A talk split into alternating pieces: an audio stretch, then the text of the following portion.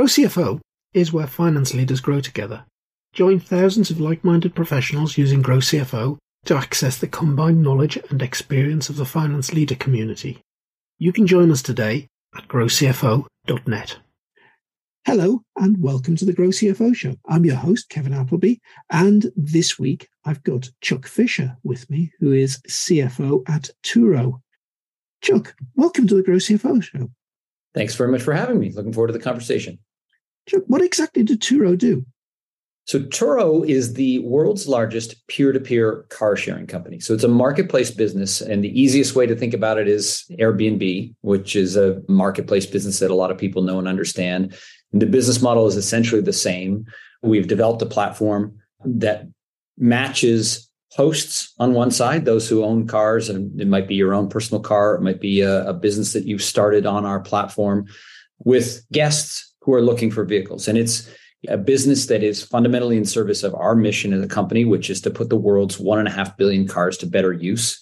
It is one of everybody's most expensive assets, and it is grossly underutilized. In the United States, cars sit idle about 95% of the time.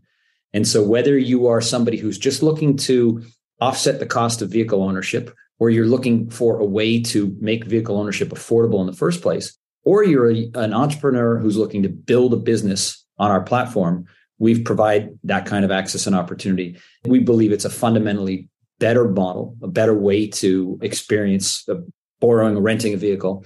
We've experienced tremendous growth. We are now in five countries uh, around the world the US, Canada, UK, France, and Australia. It's been tremendously successful and well received. And when people try it, they like it. We've got an NPS score on our guests of 80, which is uh, the envy of the industry we're just getting started, even though we've had tremendous growth over these last uh, number of years.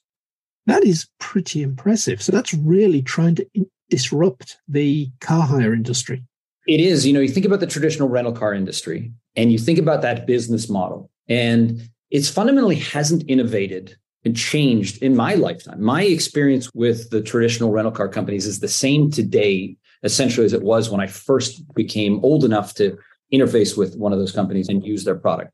They tend to be very much anchored around airports because at the end of the day, it's almost a logistics business. They need to think about where do they have their physical assets and their physical inventory. And that tends to congregate around airports and sort of points of interest. Whereas that's not necessarily the way people need to access vehicles these days. And in fact, with Turo, more than two thirds of our trips originate away from airports. One of the points of differentiation for us, in addition to the extraordinary unrivaled selection that we have, we've got over 1,400 makes and models of cars available to book on Turo. So if you're looking for something fun to try, maybe you're curious about EVs and you want to see what that's like. Does it fit into your lifestyle? We've got uh, everything that you can think of on the platform for you. But we also have vehicles all the major cities that you can imagine. We're in 11,000 cities around those five countries that I talked about. And our distribution network means that the convenience of having one of these vehicles located near you, wherever you may be, and then you add into that the fact that most of our hosts will offer delivery so that you can have a car delivered to your doorstep, any car you want. And when you're done, you just leave it right there and your host comes and picks it up for you. It's super convenient. And we've found that it is just a fundamentally better model. And when you've got the opportunity to compete against old traditional largely offline industries we think that there, it's a opportunity that's ripe for disruption and despite the fact that we've grown tremendously we've now got about 350,000 active vehicles on the platform. That's the kind of on the supply side and we've got about 3.3 million guests who are active on the platform. It's just scratching the surface of the opportunity. As i said at the beginning over 1.5 billion cars in the world and we've got 350 odd thousand so it's very early days. You've got the potential of being the biggest car hire business in the world without even owning a car. We absolutely do. Absolutely no infrastructure, no inventory, no capex in the business. It's very capital efficient. And we think about the opportunity. We absolutely think we could be the biggest car hire business, but we think that the opportunity is actually bigger than that. And when we think about our TAM or our total addressable market, we're not just thinking about taking share from the traditional rental car companies, although that's certainly part of the opportunity. We're also thinking about the expanded use cases that we unlock because of the nature of our supply, the, the selection that I talked about, and because of the convenience that we offer by being everywhere that people need to be. So we, we talked about EVs. One of the very popular use cases for us is try before you buy. If You look at the percentage of vehicles that are new model years or EVs. It's about 15% of our trips are GBV, which is gross booking value, is from alternative vehicles or new model year vehicles. We've got product for car enthusiasts who are looking to try something that they've always had their eye on. We've got obviously certainly exotic and expensive makes and models, but we also have the nostalgic vehicle, the one that you remember from maybe from your teenage years. We have long duration trips. About 40% of our GBV is long duration, seven days or longer. So these are people, you know, maybe that don't own a car and they need it for a specific period of time. During the pandemic, there was a lot of healthcare workers that were traveling to different locations that needed vehicles that were not in their home market. Or you think about all the digital nomads who uh, sprung up during COVID and are finding themselves for a month or two here, or a month or two there. And we provide the opportunity for them to have uh, mobility while they're in those markets. It is a certainly a share gain story, but we think it's much broader than that in largely the same way that you think about the way Uber was originally construed as a market defined by how much share can they take from taxis and black cars and then once you saw what Uber did and the innovation that it unlocked, it was actually grew the marketplace. It was a much bigger opportunity than just black cars and taxis. And we think we've got the same kind of story, the same kind of potential to grow the market beyond just traditional rental car. That's fantastic. I guess that that's uh, something you can grow with very, very little new capital in the business because that's, it's essentially a, an online offering, completely online platform. That's right. Most recent new market that we launched was Australia, which we just launched in November of last year. So it's been up and running for less than a year now. And all you need is you hire a country manager, someone who's going to build a small team in that market that can focus on the local market initiatives and marketing and driving sales and managing and building relationships with the host community. But effectively, it's pushing a button and getting started. And one of the reasons we looked at Australia as a, a, market that was interesting for us to move into is because we could see how many Australians were already using the service when they came to the US as tourists and they would see the licenses that are not American and where do they come from? Well, you won't be surprised that the largest percentage of non-American tourists, folks who use the platform come from Canada, the UK, France, and Australia. And those are the four non-American markets that we operate in. And so we just reach out to all those folks that have been used the platform before. We send them an email and say, Hey, I know you've tried Turo. How would you like to be a host? And then you begin seeding the market with new hosts and new supply. And then when the day comes, and that day was November 30th last year, you just press the button, the site goes live, and you're up and running. I guess your biggest cost in all of this is probably the advertising and the marketing spend. It's sales and marketing, certainly. And that's a, an opportunity for us while we have I think we've been very efficient in our sales and our approach to sales and marketing. And in fact, almost 80% of the traffic that we get to our site is organic. We don't pay for it. And we've got a lot of work to do, to be honest, in terms of driving more awareness of the Turo brand. Our unaided awareness is still too low, and we think that's a real opportunity. That's probably the largest expense. The other thing that we need to consider is how we pay for insurance.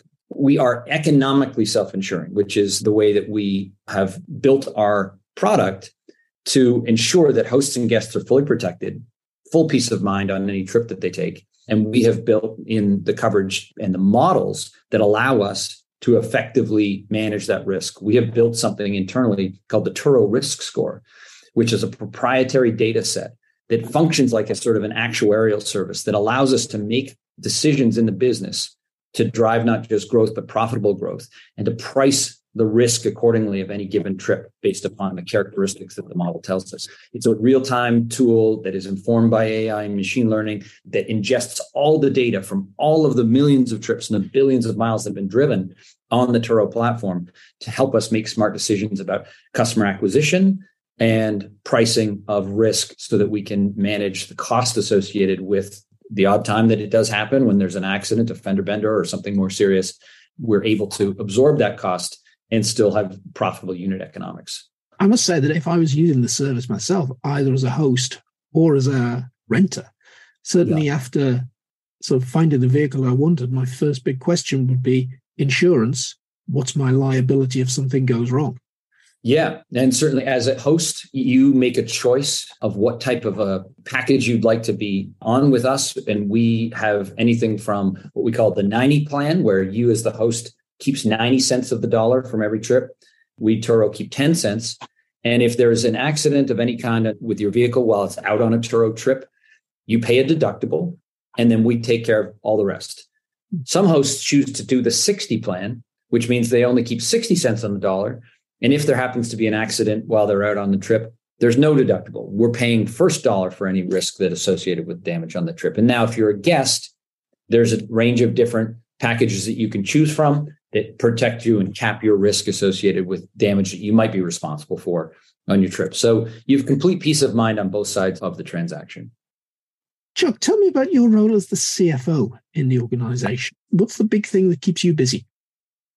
I joined Turo about two and a half years ago, March of 2021. And when I joined, the business was roughly $150 million in revenue. We had just kind of come out of the period of time of COVID. Um, as a country, we're getting vaccinated, people were traveling again, but most of the travel was happening domestically.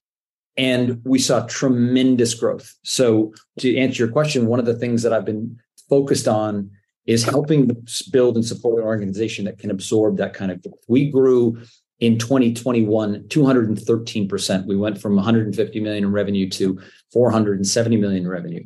And so a tripling of the size of the business means you need to be prepared from an internal perspective to be able to support that growth.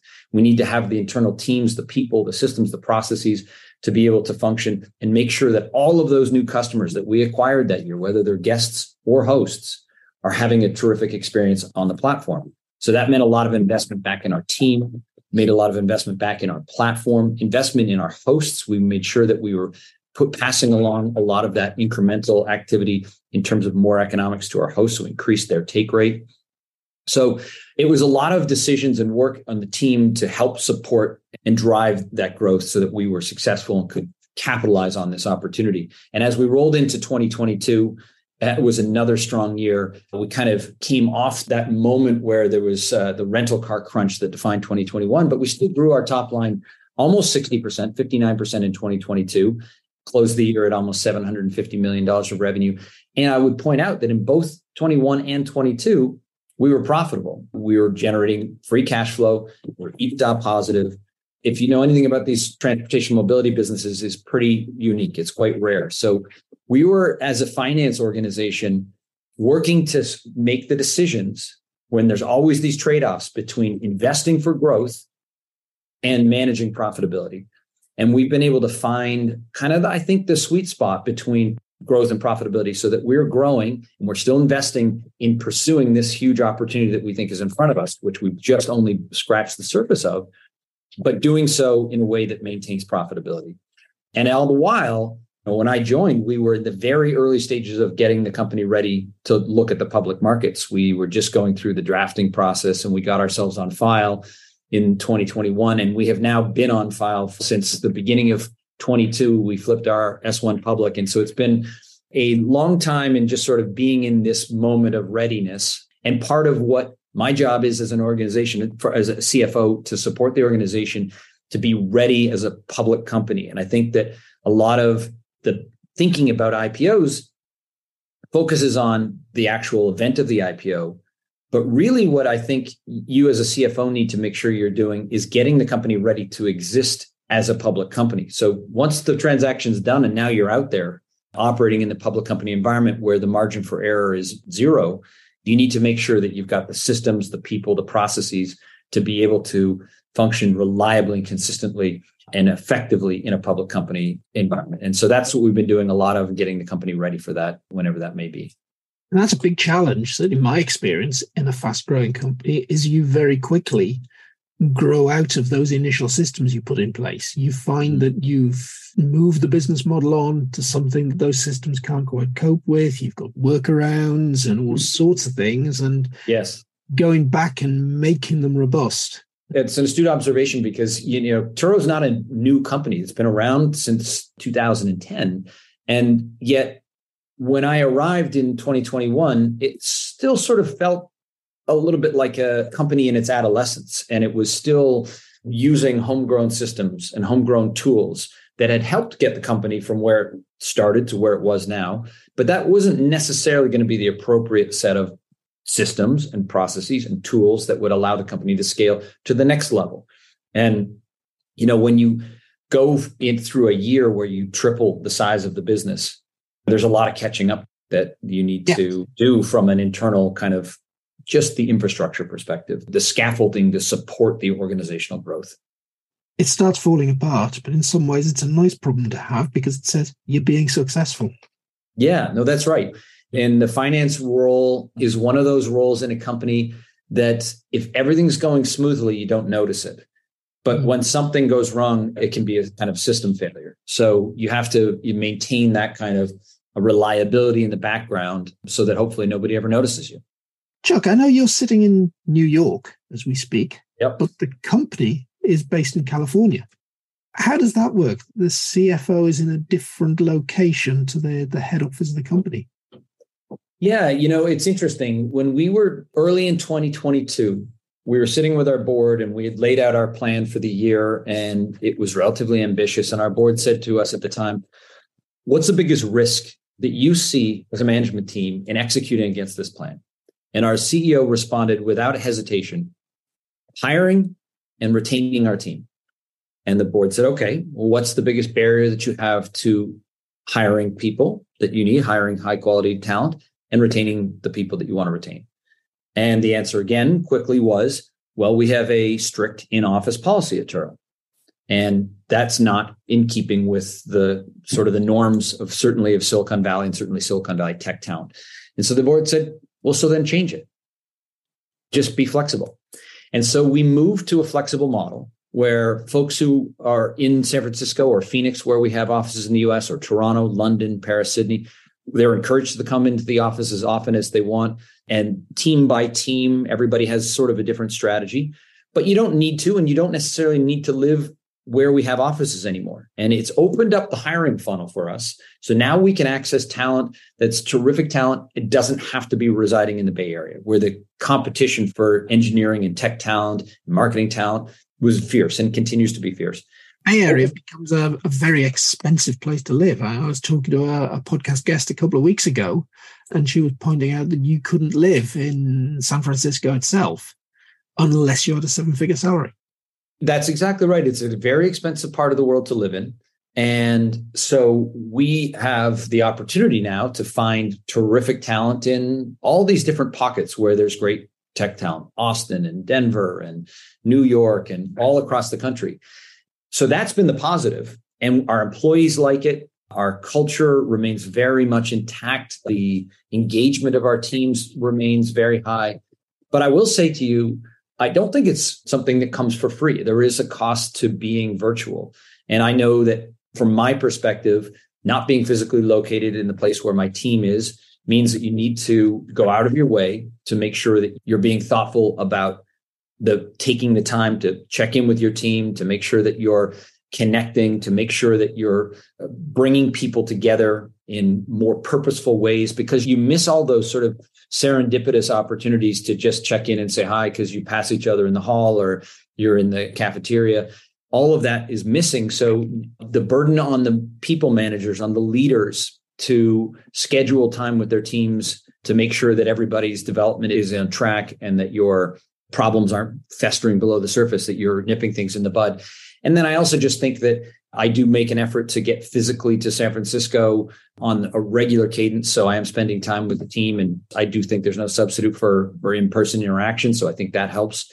And then twice a year at Turo, we bring our entire company together. In the fall, we do it in Phoenix. In the spring, we do it in San Francisco. We bring people from all of our five markets around the world and we get together for a full week. We call it Turbo Week and we share information and we socialize and we connect in both professional and personal ways with the entire team in a way that helps infuse the kind of the spirit of our company, the spirit of Turo in a way that I think is much more tangible because you're all together physically located in one, in one spot. So we make it work. And so far for us, we found that productivity and engagement and levels of satisfaction amongst the employees, as expressed in things like retention, has been very, very strong. Where's your finance team located? The bulk of my team is in San Francisco, but we have some folks that are in Phoenix, and we've got some folks on the team that are remote in Denver and, and other spots. But my direct reports are all based in San Francisco. Okay, so you see your direct reports fairly regularly because you're getting out there. That's right. And I have weekly one on ones with them on Zoom, and we have weekly team meetings on Zoom. And so we're seeing each other and interacting weekly. There's never a week that goes by that we don't connect. But on a regular cadence, I'm physically getting to San Francisco as well. How do you pick up the? You're in the office, you can spot sometimes when somebody's not quite on their A game. There's something yeah. else going on. And mm-hmm. you might have a have a chat and say, Oh, is everything all right? And yeah, how do you make that, that sort of conversation work? There's no way to get around it.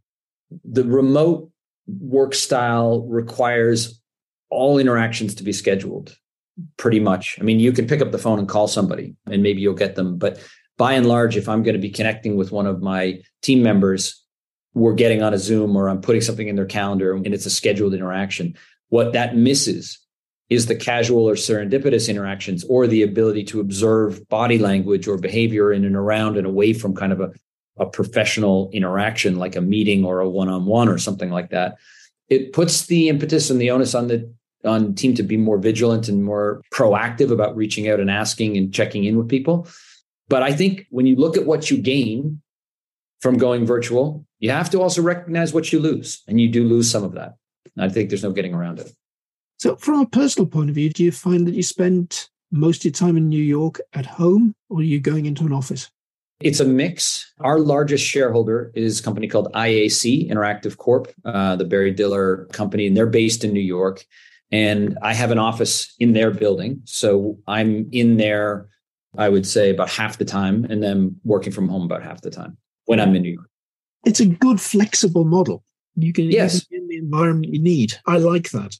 I work from home 100% of the time. and I think it's great, but I do miss seeing people. I do miss those interactions with the team that take place around the water cooler, the coffee machine. Yes. I do as well. And I think that it's also something that's important for young people starting their career to think about. It's easy to underestimate the value of that time in the office, the social time, the camaraderie that you build by being physically connected with people in an office environment. You go out and grab a salad at lunch together, or maybe you do something after work. All of that kind of stuff that just happens because you're physically together is, is certainly what I miss about the flexible or hybrid structure that we have. And yes, there's a lot of positives about it. The flexibility is very nice, but you know, if I was advising my kids who are older now, a 22 year old, a 20 year old, and they're, you know, getting ready to be starting to think about getting into the workforce in earnest, I encourage them to seek out as much in-person uh, opportunities to work as they can, because I think when you're just starting out, you really benefit from spending time with your peers, but also the people that are managing you, watching how people go about their daily work life, um, the mentorship opportunities that come from that. I think those are all very valuable. I think that's the definitely the category of the workforce that I think are potentially going to lose out the most from hybrid work. They might think it's great from the amount of extra social time they get, but it's very difficult. I can remember t- dealing with a number of junior folk and pointing at individuals around the office and just saying, watch and learn. It's very, right. very difficult to do that remotely. Yeah. It's also very difficult to spot where those junior members of staff are getting stuck, intervening at the right moment. I think we've still got a lot to learn to make the model really work properly. Yeah, different industries are seem to be taking a different approach. I'm a finance professional. I used to be an investment banker, and I look around at the investment banks in New York and on my friends and old colleagues that still work in that industry. For them, by and large, they're all fully back to work five days a week in the office. And they've decided as a group, uh, you know, all of the companies in that industry decided that's the right model for them and that's what they're going to do. And so Uh, it'll be interesting to see as we evolve three years down the road. Was everybody going to go right back to that, or will we still find that there's a group of companies that find that they just do absolutely fine remote or hybrid or something in between, and that's just going to be the new reality. I think it's going to be very interesting to see. But Joe, you mentioned there that your background was investment banking. How does an investment banker end up in finance? Investment banking obviously as a function is a finance oriented skill set. And so i'm canadian born and raised but i moved to new york to go to business school. And after graduating i was a management consultant for a few years in new york. And then i moved over in the year 2000 beginning of 2000 i moved over to lehman brothers where i joined the communications and media group and obviously, as a banker, I thought I would spend a few years at Lehman and maybe move on and do something else. I didn't think it was going to be something that would become what was a 12 year career. But I found that I really liked it. I found that I connected with the work. I liked corporate finance. I liked doing, you know, M&A and valuation work and capital structure modeling and thinking through how all of these tools could be used to help businesses grow. And I liked being part of teams. You know, investment banking is very much a team sport. You win together, you lose together. There's a lot of sort of camaraderie that is built through the hardship of the long hours that you put in. One of the things that I certainly built an appreciation for and an understanding of is the value of hard work and the work ethic that is required to be successful as an investment banker. I learned about the value of putting the customer first. I mean, it is a customer service business, and the customer orientation, customer mindset is so crucial to being successful. And through that, I don't think that I had designs on being a CFO when I was an investment banker, although I did think that there should be life beyond banking. And for me, life beyond banking from a professional perspective was at Charter Communications. I spent after being a banker for about 12 or 13 years, I moved over to one of my clients, which was Charter, cable company based in Stamford, Connecticut, and I was the head of corporate finance and development. So I was responsible for all the M&A, all the capital markets activity, and then over time I got involved in investor relations. I oversaw the IR team. I got involved in overseeing and managing our procurement organization and then the treasury function as well. And so I got exposure to a broader sort of cross section of finance functions and finance skills. And I got the opportunity to work for the CFO at Charter and a guy named Chris Winfrey, he's now the CEO of Charter, who taught me a lot about what it takes to be a great and effective CFO and what it means to be really truly focused on driving kind of the operational elements of a business and the CFO role is so much more than just a finance role. It's a, it is a truly operational role where you have to be interested in, engaged, and curious about all aspects of the organization because you're going to be a partner to them. Whether it's helping your marketing partner think about the trade offs around investments in incremental brand spend versus performance marketing spend, and how do we make those trade offs and defining what the ROI should be, or working with your HR partner as we think about devising our benefits program and what are the trade-offs and benefits to a 401k matching policy or additional health benefits. Those all have a cost on the company but they also have a benefit from a, an attraction of higher quality talent and retaining our team. So you're thinking through all of those decisions that have sort of operational implications and operational bent to them but there's a finance aspect that means that you are partnering across the organization with all of these different groups. And it was at Charter working with Chris that really sort of turned me on to the notion that being a CFO would be something that I would like. And I think that, that I could be successful at. And it took a while to find the right role. And when Turo came along, it, it was a terrific fit. What was it that attracted you to Turo? I think there's a couple things. When I was approached about the role, I was approached by the folks at IAC, as I mentioned, are they're Turo's largest shareholder, and I knew some of the people at IAC from my time as an investment banker. They reached out to me and indicated that this company that was one of their portfolio companies was looking for a new CFO, and it was a good matching of my skill set and background with what Turo was looking for in the CFO role. And, you know, the CFO job is defined differently at different organizations. And if you think about the broad strokes of what a CFO is responsible for, there's the accounting piece of the job, there's the FP&A, the planning piece of the job, and then there's the external facing, capital raising, interfacing with investors, telling the story, the narrative, all of that kind of stuff. And most CFOs come from one of those three prongs and they bring those skills to the role. And different companies are looking for folks of those backgrounds. This instance, this opportunity at Turo, they were looking for somebody with the capital markets experience, with the investor experience, being able to think about how to strategically grow the business and talk about the story and interface with Wall Street. As I mentioned, the company was contemplating an IPO and getting ready for that. And so it was a good marriage of my skill set with the needs of the company and the role. And then I thought that just the opportunity that Turo offered was terrific. The idea of a marketplace business that's disrupting a traditional industry where there's a tremendously large TAM, total addressable market, where we're in the early days of it. But it was far enough along as a business where product market fit had been established. You knew that this business worked. They'd figured out a lot of the, the kind of the growing pains and gotten through, solved the insurance problem. They were on the path to profitability. I felt like it was the right time and right opportunity. And as I said, I joined at a tremendously serendipitous time because the business tripled in size in my first year there. And the rest is history. It's been terrific and really exciting. Going back into that investment banking background, Lehman Brothers, you must have been there when they collapsed.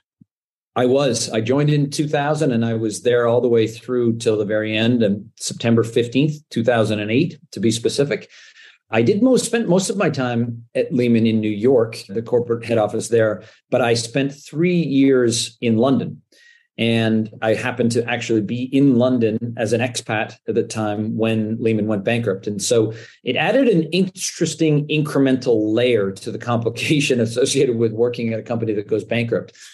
As an expat, a lot of your life is intertwined with the firm that brought you to that country we obviously was aware as a banker at Lehman at the time that the financial crisis was going on. If you remember, in in March of that year, Bear Stearns was acquired, almost went bankrupt, was acquired by J.P. Morgan at the last minute, and the sort of the turmoil continued through the summer. And so, as a Lehman employee, I was aware that there were all of this was going on, but you never really knew for sure how close we were to the brink until, in fact, it happened. And so that last weekend that led to Lehman declaring bankruptcy at midnight New York time on the Sunday evening. So 5 a.m. in London. I remember going to bed that Sunday night, wondering what was going to happen. I don't think I slept a wink. I just lay there and stared at the ceiling and waiting for 5 a.m. to arrive. And the moment 5 a.m. struck, this is pre iPhone or very, maybe very early. I, I think it's pre iPhone. Anyway, I looked at my Blackberry. That was the device that tethered you to your employer back then. I looked at my Blackberry at 5 a.m. London time. It says Lehman declares bankruptcy. I showered, headed into the office, which was down at Canary Wharf, to see what fate was going to happen to or what was going to be the next steps. And I remember the head of investment banking, a guy named Christian Meissner, gathered us all in the auditorium there and said, All right, so uncharted waters here. PwC's taken over as the administrator. We will all be hearing from them shortly. It's not a matter of if you're going to be let go, it's when, because we're no longer a going concern. If you are a managing director and you've got clients and active mandates, when we're done here, go up to your office and resign because obviously we're done. And stay tuned. We'll, you'll hear from us in a few days. So I did that. I went up and called my clients. In fact, my first call that I made was to Chris Winfrey, who at the time was the CFO of a German cable company called Unitymedia, and we were one of the book runners on their potential pending IPO. I had to resign that mandate, and he said, "Don't worry about it, mate. We're not going public anytime soon." And because obviously the markets were in complete turmoil. Chris ended up being my boss at uh, Charter many years later. But in the intervening days, we ultimately were acquired by Nomura. The US piece of Lehman was acquired by Barclays, as you might remember. The non US, so Europe and Asia, was acquired by Nomura. And so we ended up, you know, within a span of about eight to 10 days, migrating over to the Japanese bank. And uh, that's where I end up working for the next few years. I remember ripples of that chaos because actually, as that happened, I was working in Canary Wharf as well. I was on secondment at the time to the London Olympics. And 2008, we were in the early construction phase of the Olympic Park, and we had offices up on the 25th floor of the Barclays building in Canary Wharf. Ah, so we were right days, across the wharf from us. We were on the other side from Barclays. We were yeah, uh, and the uh, days that things like this were happening, we, the ripples were going around the office, and you kind of saw all these people wandering about aimlessly around Canary Wharf as though the, the world had just fallen in, which yes, cases it had. Yeah, they're very very strange times. Yeah. It certainly was. It was you know our our office was right next door to Morgan Stanley's building And I remember on the day that it has happened, I called my counterpart at Morgan Stanley and I said, Hey, obviously this just happened. Do you have any need for junior bankers? I've got this team of great young analysts and associates, and obviously we're all out of work here. So if there's anybody that you can find a home for. And so uh, my whole team wandered just next door, one building down the wharf, and all went in and interviewed at Morgan Stanley that morning. So it was sort of this surreal opportunity or moment in time when everything was up in the air and any bank that was in a, in a, healthy position had an opportunity to come in and you know find some really terrific people and so many folks from my team ended up various places around the street around the city at the time and we all know how it, it unfolded and how it, it ended, but it was something I'll never forget because Lehman was a fantastic place. Everybody who worked there has nothing but fond memories of the time and the people that we worked with. That's the thing. You may work for a fantastic company at the time, but nothing lasts forever. Yeah, yeah no, that's right. And the Lehman diaspora is uh, far and wide, and we find each other in all sorts of situations, and we remain close. I mentioned my path into Turo was through IAC. Well, the, the CFO of IAC, the person that led the investment into Turo, was my former boss at Lehman Brothers, a guy named Glenn Schiffman. He was the guy who sent me to London. He was my group head, sent me to London. He was at the time the, the head of banking in Asia. And he and I developed a, a great working relationship over my time at Lehman, but we stayed in touch and became great friends and colleagues. And he's a mentor to me. And so if I think about where I am today and the, the lucky opportunity I have to be the CFO of this great company, Turo, it's because I owe it to Lehman. I owe it to my friend Glenn from Lehman. I can think of so many similar sorts of things, Chuck. And back in my early management consulting career, I was with Coopers and Lybrand going into PwC. Mm-hmm. 20 years on, I ended up working with colleagues that I made good friends with back in that time. Extend your network wherever possible. That's Don't right. make enemies, make friends. Keep in touch with people. There are probably great life lessons come out of these situations when younger people ask me for career advice, one of the things that I say is just echoing exactly on that point that life is long and these business circles are small. And you will find that you're going to run into people over and over again. And so don't burn bridges. If you're leaving a company, moving on somewhere else, be a good leaver. Make sure that you're leaving on good terms. Be kind to people. Be thoughtful. Those kinds of uh, kindnesses that you can show to folks along the way, people remember and they will pay back over time. Keep your network alive. Stay in touch with folks. One of the things that I told this story about when Lehman went bankrupt, Lehman was such a great place. Everybody liked it so much. Nobody ever left. And recruiters learned that it was very hard to pry people out of Lehman. And I developed zero relationships with executive recruiters while I was there because I just turned them down at, at every chance that they got. So I didn't know anybody. When Lehman went bankrupt, I had nowhere to start and to think about where am I going to go find my next job and who should I call? I didn't have anybody to call. So that was a lesson for me that I've taken forward is that building and nurturing a network and keeping relationships active and healthy and answering the phone when people call and keeping your head up and your eyes and ears open doesn't mean that you're actively looking for a new job. It just means that you're taking an interest in building a network of people that can be you know useful to you and that you can be useful to them over time as your career evolves. You never know where it's going to go. Exactly. And the worst time to be marketing yourself for a new job or your business for a new client is when you're desperate. I say the same thing about capital raising. Raise money when you don't need to, because the moment in time you need to raise money is going to be the worst time for you to raise money. The other side knows that you're desperate. So you, you never want to be in that position. Always be operating from a position of strength, whether it's marketing yourself or your company, raising capital, whatever it may be. Keep in mind that those moments in time when you're feeling strong, there's going to be a time when you're not as strong, you're feeling down, and you, you want to lean on some folks, lean on your network. Yeah, it pays dividends to have invested in that when times are good. So, Chuck, five years' time, where are you going to be? I hope I'm sitting right here in the seat at Turo. I think that the future looks really bright. We have so much still to do, and the success that we've had over these last few years just emboldens, I think, us as a group of leaders at, at Turo. We call all the Turo employees tourists. We feel really excited and energized about the marketplace that we've been able to build and the platform for empowerment that Turo provides for our hosts in our community. And so I'm hoping that five years from now, I'm sitting here, we're continued to grow the team. I think that when you think about any marketplace, but specifically one that is kind of oriented towards travel like we are, we should be ubiquitous. We should be everywhere that people are traveling from and traveling to. So I hope we're in a lot more markets. I hope that we're, you know, serving categories that go beyond just cars. I think that we have the opportunity to kind of be everywhere uh, that people are looking for mobility solutions, and Turo is uniquely well positioned to do that.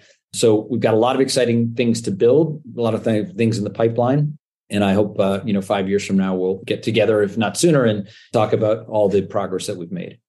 Absolutely. Chuck, that sounds fantastic. It's been really, really interesting talking today. We've covered so much ground in this podcast. Yes.